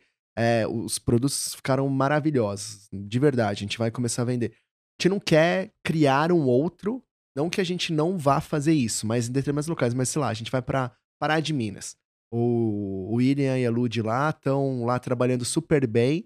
A gente não vai lá bater na porta do supermercado lá, olha, quer vender um dia? A gente vai falar assim, Lud, William, toma esse material, você não quer ir lá vender, faça isso. A gente pode até pensar se a gente entrega direto para ele, mas aí você a gente abre mais um canal de venda, de receita, de remuneração, que ainda é, de certo modo, de combate, porque quando chove ou quando faz frio, não é que as pessoas não tomam açaí e sorvete. Uhum. Elas não saem de casa, mas se elas estiverem em casa, elas podem consumir. Pode pedir, né? Então a Sim. gente, nesse primeiro momento, o nosso lançamento vai ser 100% nas lojas. Porque a gente quer isso. A gente Até pra entender e consumir dados de quem é essa pessoa que Sim. leva um pote pra casa. Exatamente, E o exatamente. valor fica diferente se eu pegar 500 ml é, em tigela lá nas máquinas ou, na, ou no pote? Mudou muita coisa? Do que, que a gente tá falando aqui de valor? Olha, hoje tá, tá- fica diferente. A gente tá. Porque é, aí é o, o clichê, mas que é verdade da experiência, né? Porque no, no pote, primeiro, você tá lá, é- esse daqui é só açaí. Então Uhum. ele tem um custo, né? A pessoa pegou lá. No, na loja você tem açaí, sorvete, você tem toppings, você tem um mix de produto muito diferente. Você tem um custo, um CMV diferente desse daqui. Uhum. É. Então, hoje, esse. O, esse tá, se eu não me engano, 19 reais. A gente vende. Um preço bem. A gente vai lançar os outros potezinhos de 150ml. Vai ser bem atraente. A gente quer que as pessoas conheçam. Então a gente vai pra R$ 9,99. 9,99.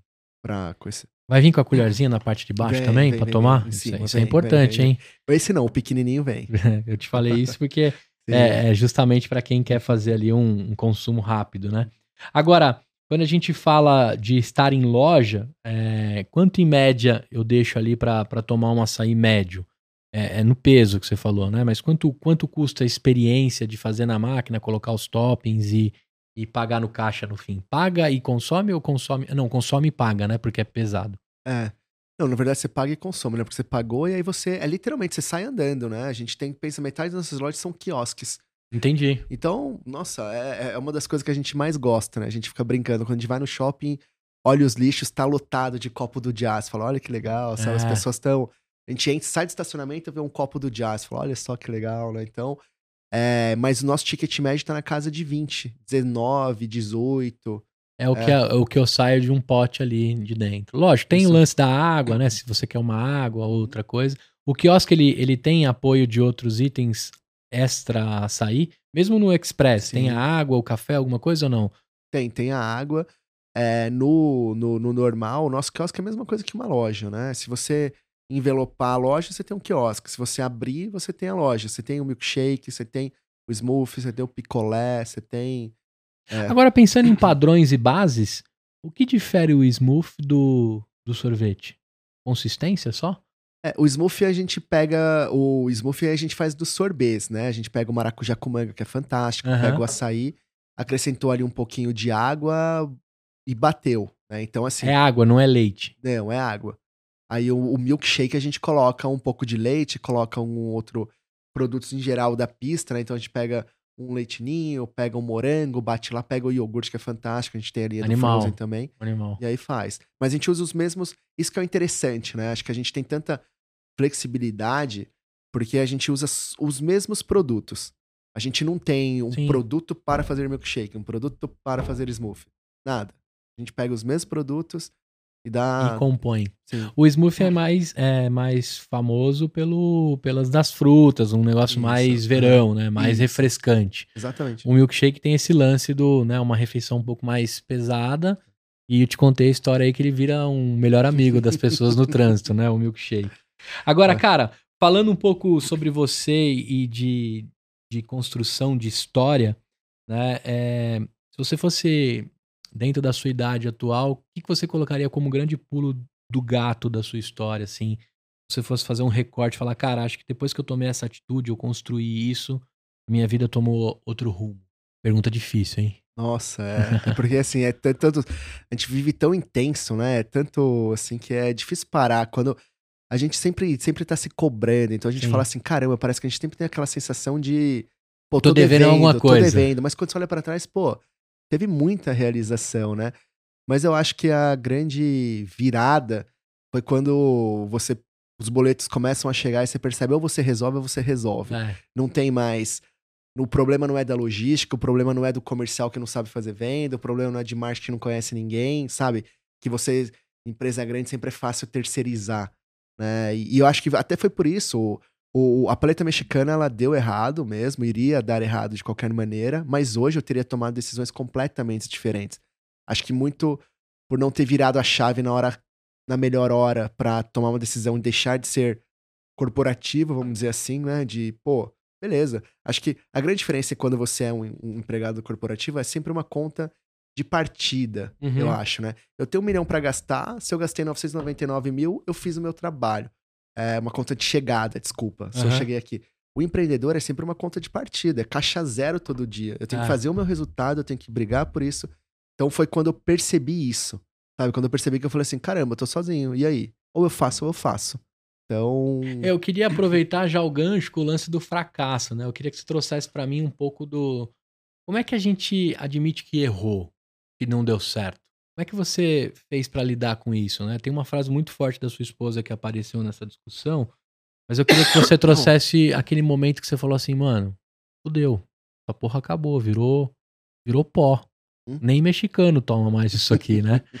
Eu queria que você dividisse um ah. pouco como admitir o fracasso, porque tem muita gente que pode estar nesse momento dessa, dessa sua virada e botar o rabinho entre as pernas não é uma coisa muito fácil, dependendo do orgulho, é. de outras coisas que a gente tem. Queria que você compartilhasse como foi esse, esse engolir o fracasso, mesmo que algo a, amargo, né? É interessante, né? Assim, eu não. Eu, eu não acho que eu não. Essa parte da, da, da paleta, sabe? Assim, eu, eu, acho que eu era. Eu sou relativamente orgulhoso, mas no sentido não de querer ser o melhor, né? Uhum. De falar assim, cara, não eu me comprometi com algo, eu tenho que entregar algo, sabe assim? Eu vim para Minas para dar certo, eu vou voltar para São Paulo dando, dando certo. certo. Independente né? do que vai acontecer. É, então assim, nesse momento, eu confesso que eu nem pensei para parar se eu fracassei ou não, se uhum. eu fiz ou não. Tava tão assim, esse negócio vai dar certo que não, não tinha, né? O que eu hoje para mim é muito mais fácil ver aonde que eu estou fracassando do uhum. que naquele momento. Então, assim, hoje eu falo assim, porra, mas por que eu demorei tanto para tomar essa decisão, sabe? Por que eu demorei tanto para dispensar essa pessoa? Tava na cara que não ia dar certo. Pô, por que, que eu fiz isso tão é, é, rápido e de maneira quase inconsequente, sabe? Por exemplo, assim, pô, uns dois, três contratos que, que você assina, sabe? De compra que você fala assim, puta que pariu, mas tava. Não, não, tudo bem que tinha que ser rápido, mas não podia ser tão rápido, ah. sabe? Sem medir. Hoje, para mim, é mais difícil, acho que isso, porque naquele momento eu não tinha muito o que fazer. Eu tinha que, sei lá, trabalhar para dar certo. Hoje, para mim, o sentimento é: olha, eu posso escolher estar com essa pessoa trabalhando, ou eu posso não escolher estar com essa pessoa trabalhando. Então vem o sentimento, depois que eu tomo uma decisão, por exemplo, de, ah, vamos, sei lá, vamos mudar alguma coisa né? Que aí eu vejo assim, puta que pariu, era óbvio que, que, que tinha que ser feito isso. Por uhum. que, que eu demorei tanto? Eu tenho mais um sentimento de fracasso assim, sabe? Que assim, pô. Deveria... Mais dentro da sua maturidade, experiência atual, né? Sim, sim. Do sim. que a gente. Também tem uma coisa que acontece muito. E acho quando... que cobrança, né, Gustavo? Acho que assim, você começa a se cobrar mais, sabe? Numa... Sim. Numa... Ah, e outra, né? É, a minha mãe já dizia, né? Cachorro mordido por cobra tem medo é, de linguiça. Verdade, é um bom né? ponto. É. Eu acho que tem muito disso Sim. também, né? Uma é. vez que você criou um calo para alguma coisa, você fica o famoso gato escaldado, né? Essa temporada eu tô trazendo todos os pontos que minha mãe falava, bastante meu pai, e acho que é justamente, você começa a analisar, né? Uma vez que você botou 200, 300, 500 pau no negócio, puta, pra colocar os próximos 500 vai ser muito mais difícil. Nossa, sim. Né? Mas olha, eu, eu, pensei aqui, e acho que respondendo melhor a sua pergunta, antes, eu acho que eu não, hoje eu reconheço muito mais o fracasso porque eu escuto muito mais as pessoas. Então, assim, hoje eu, não tenho problema nenhum em ligar e perguntar, assim, eu sou o rei do que, que você faria? Mas o que, que você faz? O que, que é isso? Sabe, tem o Mauro Caluf, nosso sócio lá, nossa senhora, é, ele é fantástico, né? Então, o, e ele é, entrou assim pro Já, né? Do um momento de, de muita mudança. E, pô, o Mauro já tem seus 60 anos, mais ou menos, professor, foi muito tempo professor da Getúlio Vargas, é, sócio e, e, e CEO de uma empresa que administrava 12 hotéis. Então, assim, é muita experiência. É muita coisa. Então, assim, uhum. assim, pô, hoje eu ligo para ele, o Marcos agora que entrou no dia também, com pessoas mais velhas, com experiência. Cabeças também e diversidade já, em pensamento, né? E já viveram o que você viveu, né? Então, assim, é, experiência é muito importante. Então, acho que naquela, naquele momento eu nem achava de fracasso, porque talvez eu nem tava questionando se eu poderia fazer diferente ou, ou Tinha não. que dar certo é. e dar certo. Sim. Cara, fantástico conversar com você. Eu tô me aproximando do final com muita dó de encerrar uhum. essa, essa conversa, mas eu não posso deixar de abrir é, alguns assuntos aqui. Primeiro, o envolvimento que vocês tiveram nessa nova roupagem da marca com a arte, né? Tem alguns grafites, algumas construções por trás da marca do Já. Eu acho que tem muita identificação com as coisas que eu gosto, né? Você tá numa sala aqui mega grafitada, com intervenção urbana. Quando você começou a me mostrar o seu material, que eu tive contato hoje e, e aprofundar, agradecer por você ter dado aqui ênfase ao grafite, à arte, né, o lance da rua. Acho que muitas coisas que combinam e conversam com a marca de vocês. E aí, nessa mesma pegada, né, a, o que, que a galera pode esperar para 2023, para quem quer abrir é, uma loja também, onde procurar, né? O que, que vem de já daqui para frente. A gente já sabe que isso aqui está sendo testado a partir dos, das próximas semanas em todas as lojas. Mas o que, que pode vir para o consumidor final e para quem quer abrir uma loja, onde procurar? É direto contigo? É num site? É num formulário? Como que funciona? É para procurar é, é, no site ali, a gente tem o, o preenche o cadastro, a equipe de expansão entra em contato. É jaaçaí.com.br? É, jadoacaí, né? Doacaí. J-H, doacaí.com.br. Tem o Instagram também, aí leva pro link. Qual é, que é o Instagram? Mesma coisa, é arroba Jadoacaí. Jadoacaí.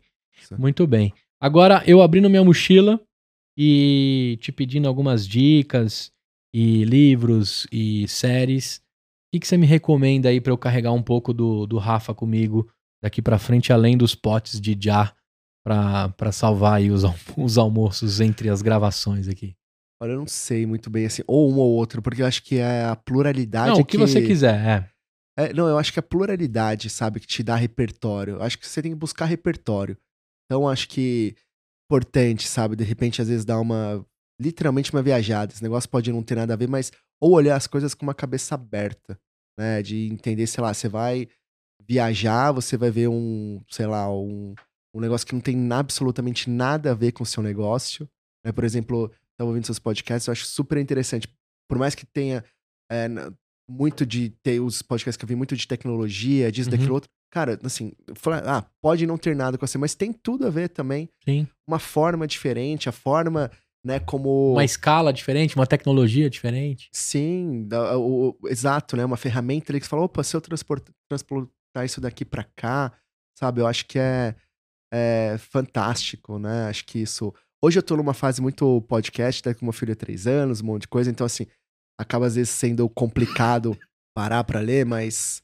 Mas aí você pega um podcast, você tá no carro, você tá isso no trânsito. Poupa é... tempo, né? Muito, muito. E é gostoso, né? Você vai vendo e vai pensando. Acho que o podcast hoje é um novo milkshake, né? É. Que você vai. Não pode ser a paleta mexicana. Senão eu tô perdido, cara. Não, não, Mesmo se for, é né? Você me deixou uma lição aqui você me deixou uma lição de como construir algo dentro do que sobra, do que você tem, uhum. né? Acho muito bacana. Cara, vamos dar méritos à, fra à frase da sua esposa? Como ela chama? Fernanda Roso. Fernanda Roso. Isso. Então, vamos repetir a frase dela. É melhor um fim. Mas vale um final terrível que um terror sem fim. E um terror sem fim. Cara, e sabe isso daí. É digno de uma tatuagem boa. Olha, hein? serve para tudo, tá? Acho que serve para tudo, literalmente. É de todo momento fala assim, pô, você precisa ficar sofrendo nisso? Não é só pro negócio. Ah. Cara, esquece. Acho que é importante você encerrar ciclos para começar. Você não começa um novo ciclo preso em algo.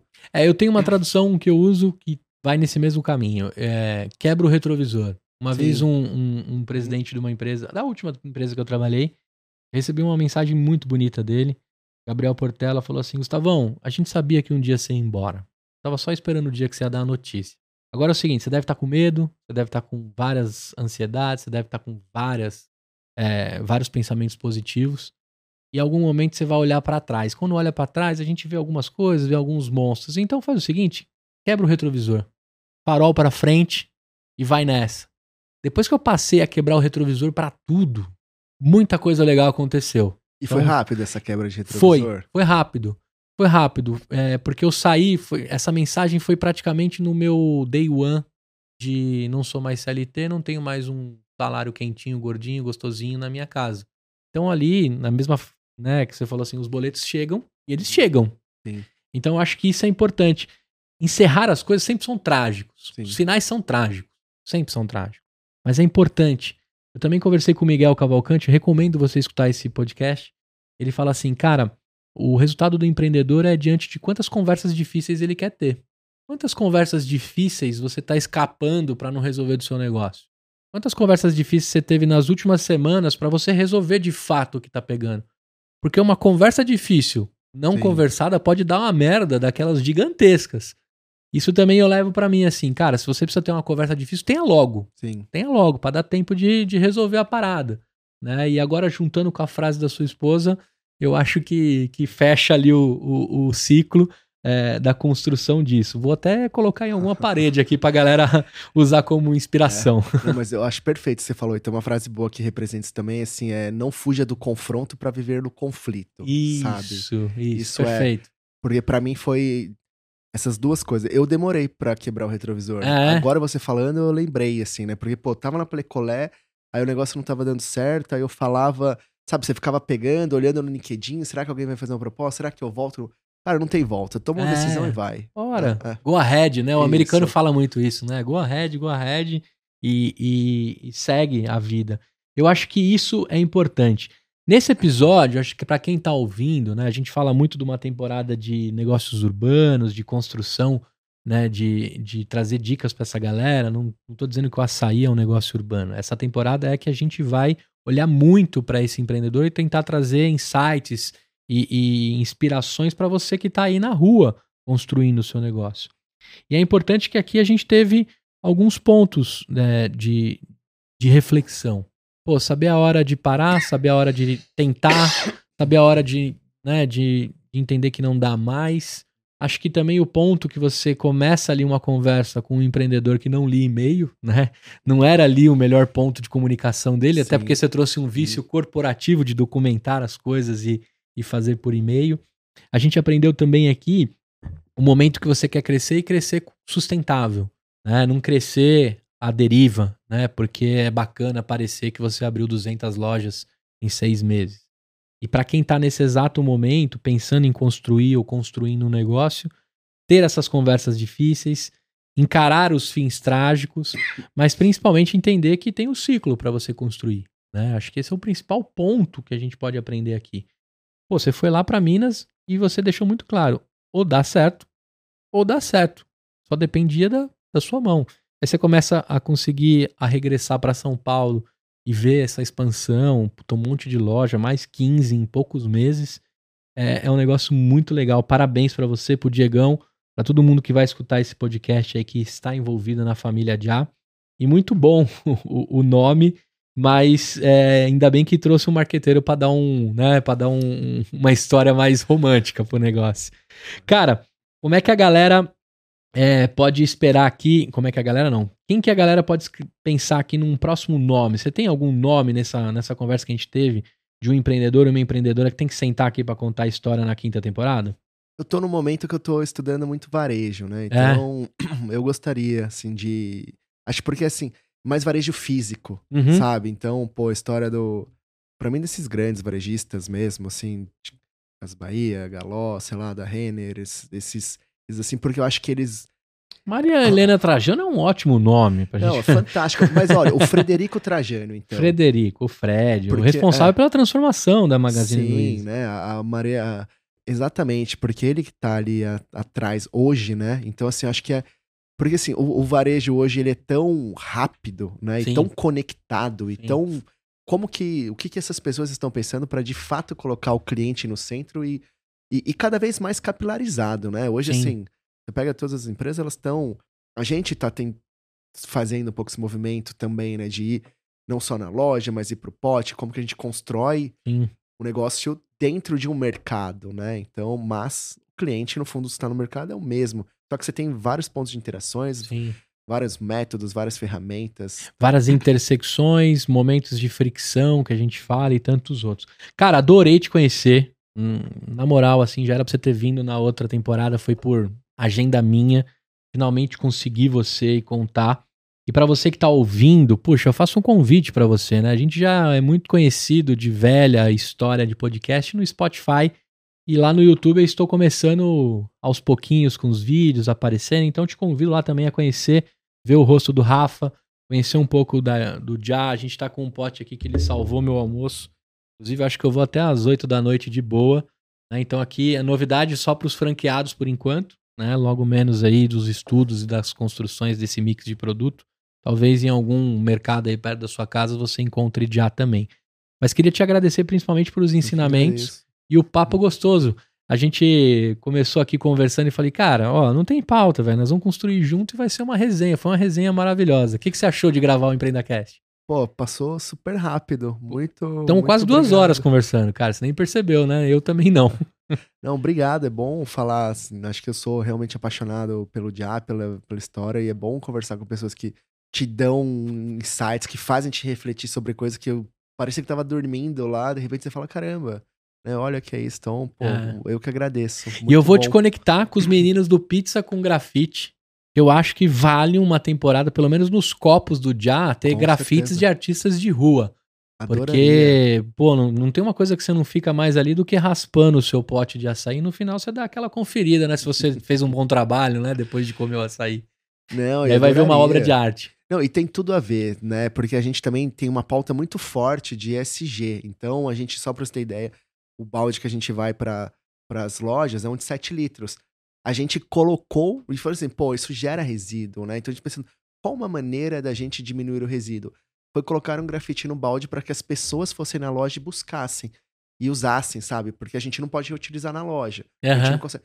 Mas a pessoa, se ela limpar bem, fazer Sim, baita ela leva pra ideia, casa, cara. ela baita guarda- ideia. sei lá, o arroz dela, guarda um brinquedo do filho, guarda. Então, É. ia ser fantástico. Aí a gente leva essa arte, pra, a arte do pessoal pra todo mundo. Vou te dar uma dica, né? Os meninos do Pizza com Grafite trouxeram a Radiola, que é uma pizzaria, tá nessa temporada também, a gente vai conversar com os sócios.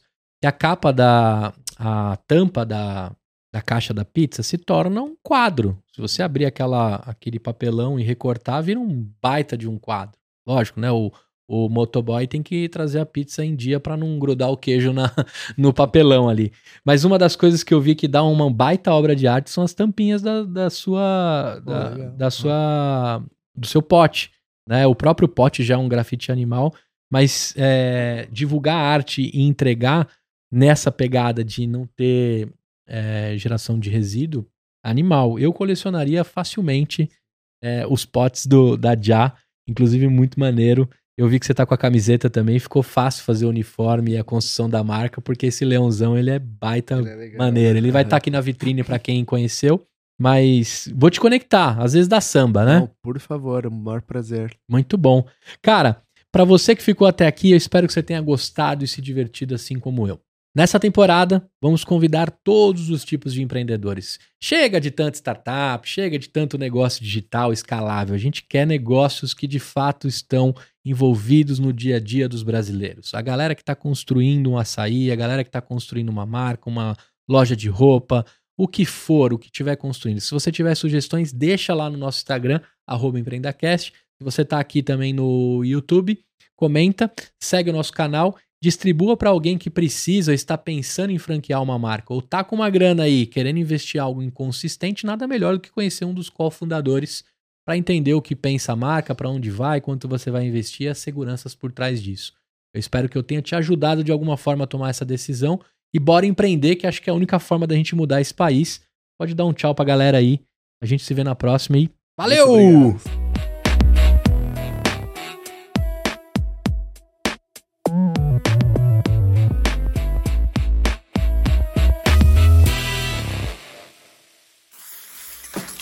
Produção, voz e conteúdo.